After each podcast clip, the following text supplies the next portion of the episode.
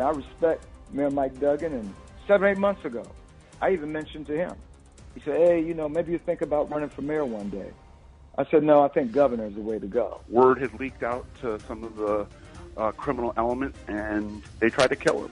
And at that point, you would think that the adults that were in charge of this operation, would you think that that, that that would lead them to pump the brakes? Like we almost got this 15 year old kid killed. Within the FDA, when you talk to colleagues that are within the agency, are they in any way hesitant? Do they know of something that they have to be worried about? Are they being cautious for a reason? You're listening to Pod Sui, the week's top stories served a la carte. Subscribe at thegreatvoice.com or wherever you get your podcasts. Former Detroit Police Chief James Craig had a busy Wednesday announcing a committee to explore the possibility of running for governor in the morning before making this announcement on Fox News later that night. I got to tell you, I'm running because when I look at what some politicians are doing across our country, you know, let's talk about Governor Whitmer. She follows different rules. She just does. Chief Craig appeared on the Paul W. Smith show. He says he never really wanted to go into politics, but was encouraged to go that direction by a couple of friends. People are sick and tired of politicians. They just are. You know, and what, what they want, they want someone who understands what service looks like, what leadership looks like. And so, no, I, I never thought about it. But I will say this, uh, and I always tell this story because it's uh, my late friend, best friend in life. Uh, we served together in the LAPD. He was a SWAT officer. Uh, he was killed in the line of duty. Uh, a deranged, mentally ill suspect had just killed three of his family members, uh, and my friend went in uh, in response to that, he was the first one in the door. Uh, the suspect fired a single shot, striking my friend fatally. But before his untimely death, he said to me, and I was a captain uh, in the LAPD at that time, he kept saying, almost a year before his death, You're going to be a governor. I said, What are you talking about? It, it didn't make sense to me. Um, I said, No, uh, I'm trying to be a chief of police. Cause I, and Paul, you may have heard me say this. I set a goal to become a chief of police probably very early in my career. Mm-hmm. I knew that's what I wanted to ultimately do. And so he kept calling me governor. And Hmm. so we got past it. I moved on, became a chief now in, in three cities. Um, but then it started to come in me with all the polarization, the division in our country, the absence of leadership. It started to make sense to me. I'm not talking mayor. You know, I respect, you know, Mayor Mike Duggan, and um, you know, I would never want to run against my boss. I mean, uh, he's certainly been. Uh, we were a great team. Uh, we did great things together. I can talk about so many of that. But that said, seven, eight months ago, I even mentioned to him. He said, "Hey, you know, maybe you think about running for mayor one day." I said, "No, I think governor is the way to go." That was about seven or eight months ago, Paul. So, what does Mayor Mike Duggan have to say about Chief James Craig running for governor? Not much, but Mitch Albom did ask. The former uh, police chief, uh, James Craig, is now a candidate for governor. Uh, since the last time we spoke, we kind of all saw that coming.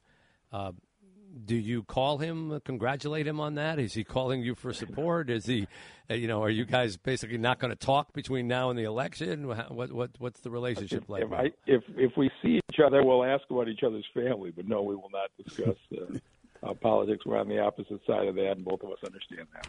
Okay. White boy Rick Wershe spent over 30 years in jail on cocaine and racketeering charges after acting as an informant for the FBI and police, starting at the age of 14 back in the 80s. Wershe filed a federal lawsuit against the FBI and Detroit Police Department on the one year anniversary of his release from prison, alleging child abuse and that the law enforcement agencies were responsible for a failed assassination attempt against him. Kevin Dietz and Scott Burnstein, reporter of the Gangster Report, have both reported extensively on this story over the years.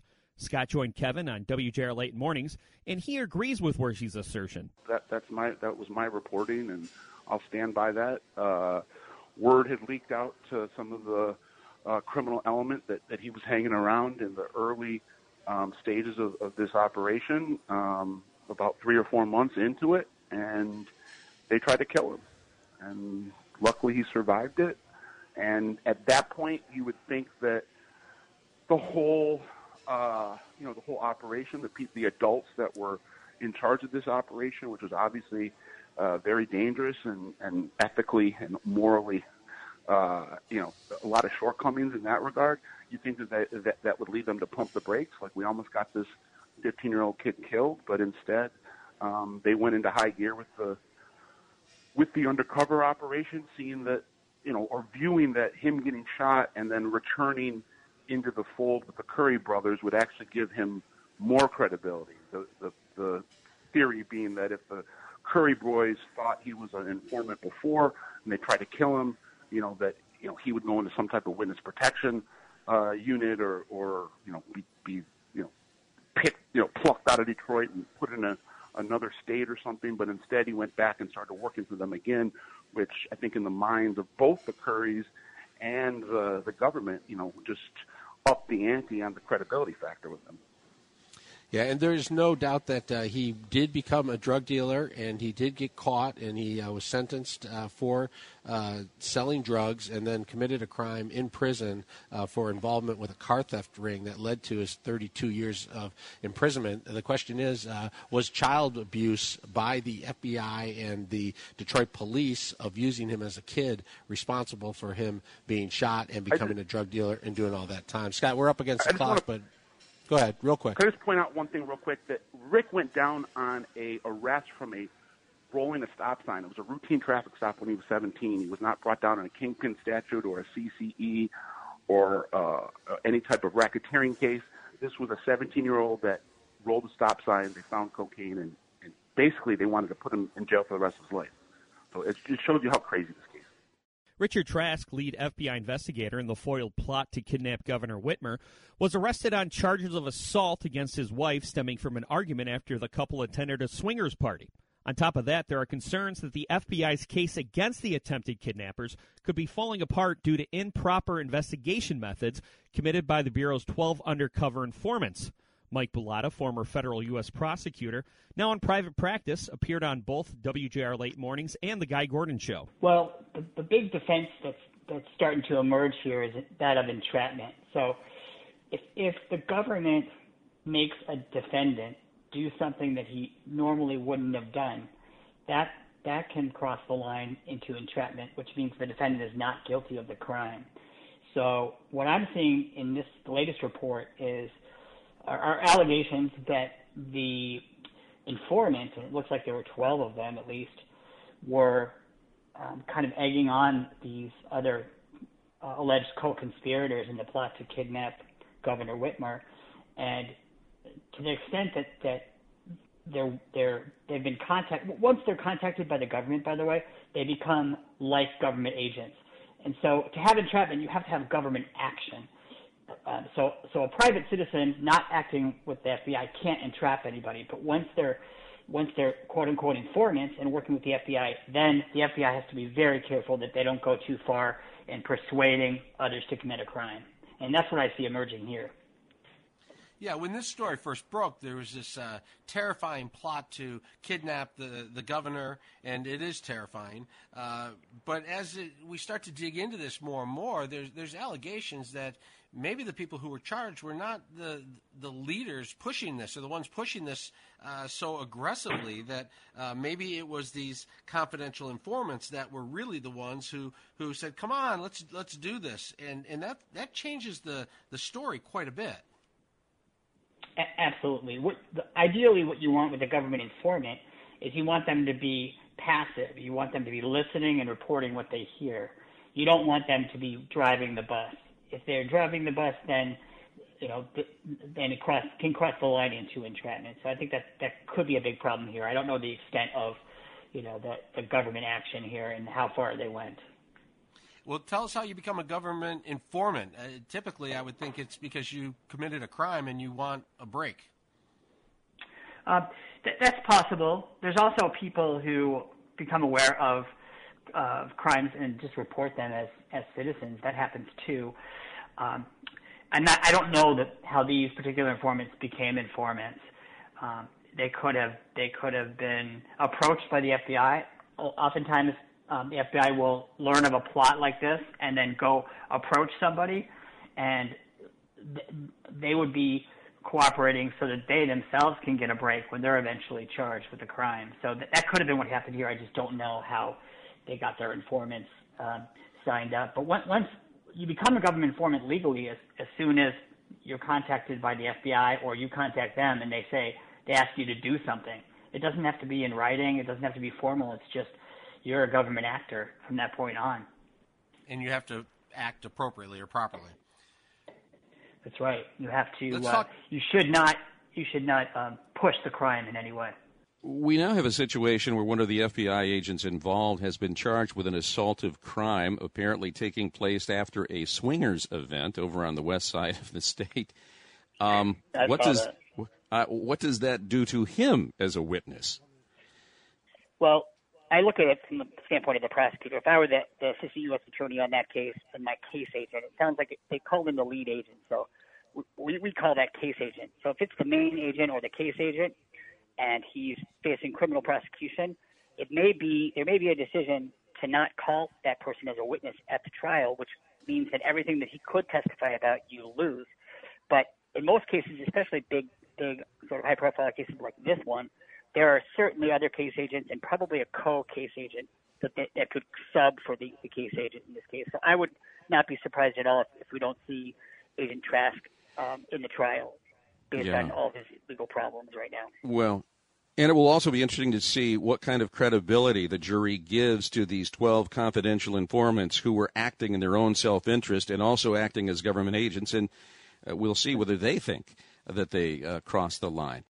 No matter what way you slice the numbers, vaccination rates against COVID 19 have fallen woefully short of goals set by both the United States and Michigan. One common reason the unvaccinated give for not wanting to get the shot is the fact that it has not gained full FDA approval.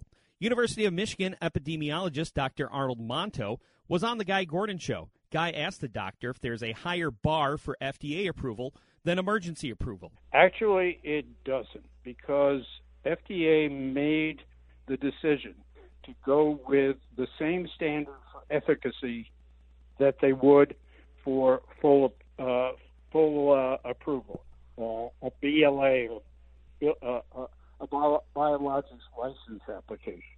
So, in fact, this vaccine not only has been approved, but it's been used in so many people and with such careful follow-up, we can we know we've found some side effects, very infrequent, but we've been able to find them.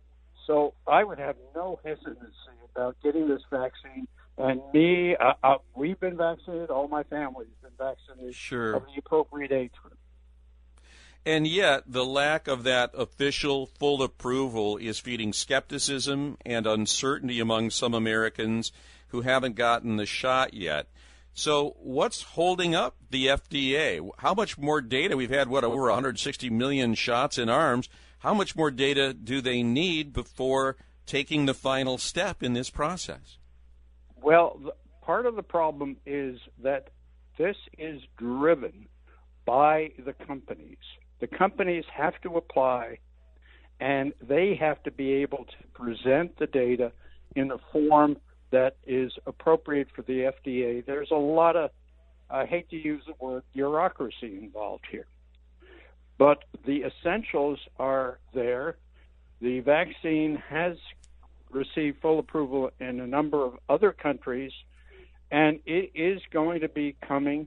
I had hoped we would be there by now because the only thing that was different between the uh, emergency authorization and full licensure was six months of follow up instead of two months of follow up. We're well beyond six months of follow up. Interesting. And, if it was not in the middle of a pandemic, not in a health emergency, what normally is the span between uh, emergency use authorization and full approval? Or There is, is is the norm not a not a good uh, barometer in this because case? We've, we've never given emergency use authorization before. Okay. This is a novel thing because it was in the face of a pandemic, and the vaccines were of remarkable uh, efficacy. It is very rare that we're up to 95%. and nearly 100% prevention of deaths. So, I guess you know the perception that the FDA hasn't given it full approval. Um, it's being processed a number of ways. People think that the FDA is hesitant, cautious, maybe knows something that they are not sharing. Within the FDA, when you talk to colleagues that are within the agency, are they in any way hesitant? Do they know of something that they have to be worried about? Are they being cautious for a reason? No, they they view this as standard procedure, waiting to get all of their ducks in a row because they have to have a certain number of lots that have are absolutely consistent. They have to be able to visit the sites where the vaccine is being manufactured and having and, and check a lot of boxes. And it's really checking boxes that are going on now. And uh, uh, I, I, I, I just worry that people who are using this as a reason not to get vaccinated are really hesitant for other reasons, and I wish they'd come out and ask these questions because there are answers. That'll do it for Pod Sui this week. For full interviews or anything you might have missed, go to thegreatvoice.com. See you next time.